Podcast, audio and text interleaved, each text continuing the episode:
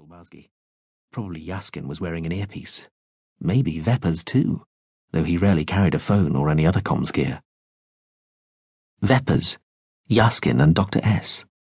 She wondered how many were chasing her as well as these three.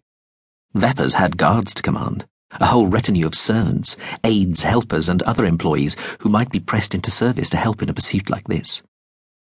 The Opera House's own security would help too, if called on. The place belonged to Veppers, after all, and no doubt Veppers' good friend, the city chief of police, would lend any forces requested of him, in the highly unlikely event Veppers couldn't muster enough of his own. She kept on sliding her way along the ledge. On the north side wall, she heard Veppers say after a few moments, gazing up at varied bucolic backdrops and scenic scenes. No sign of our little illustrated girl. He sighed, theatrically, she thought, which was at least appropriate. Lededje? He called out suddenly. She was startled to hear her own name. She trembled and felt the painted flat at her back wobble. Her left hand flew to one of the two knives she'd stolen. The double sheath looped onto the belt of the workman's trousers she was wearing. She started to tip forward, felt herself about to fall. She brought her hand back, steadied herself again. Lededje! His voice, her name, echoed inside the great dark depths of the fly carousel. She shuffled further along the narrow ledge. Was it starting to bend? She thought she felt it flexing beneath her feet. Lededje! Veppers called again. Come on now. This is becoming boring. I have a terribly important reception to attend in a couple of hours, and you know how long it takes to get me properly dressed and ready. You'll have Astil fretting. You wouldn't want that now, would you? She indulged a sneer. She didn't give a damn what Astil Veppers' pompous butler thought or felt.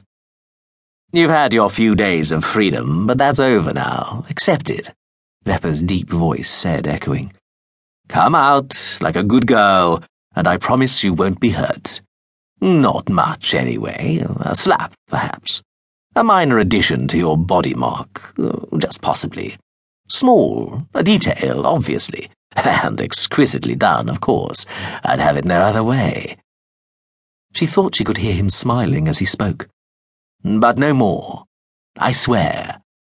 Seriously, dear child, come out now while I can still persuade myself this is merely charming high spirits and attractive rebelliousness, rather than gross treachery and outright insult.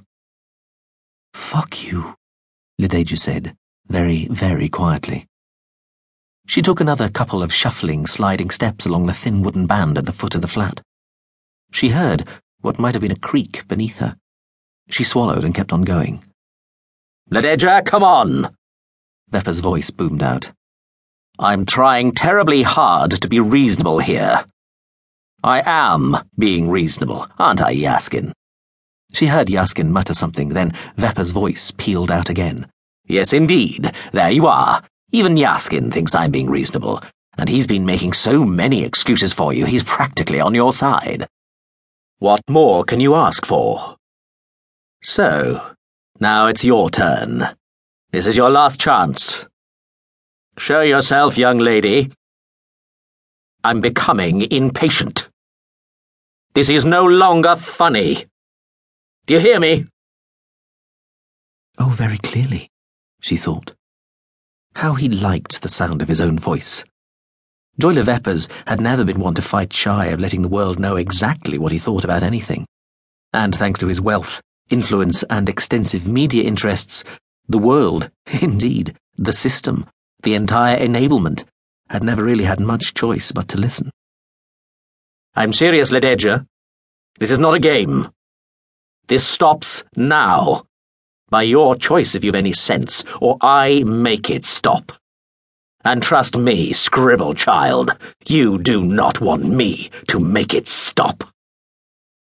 Another sliding step. Another creak from beneath her feet. Well, at least his voice might cover any noise she might be making. Five beats, Lededje, he called. Then we do it the hard way. Her feet slid slowly along the thin strip of wood. All right, Veppers said.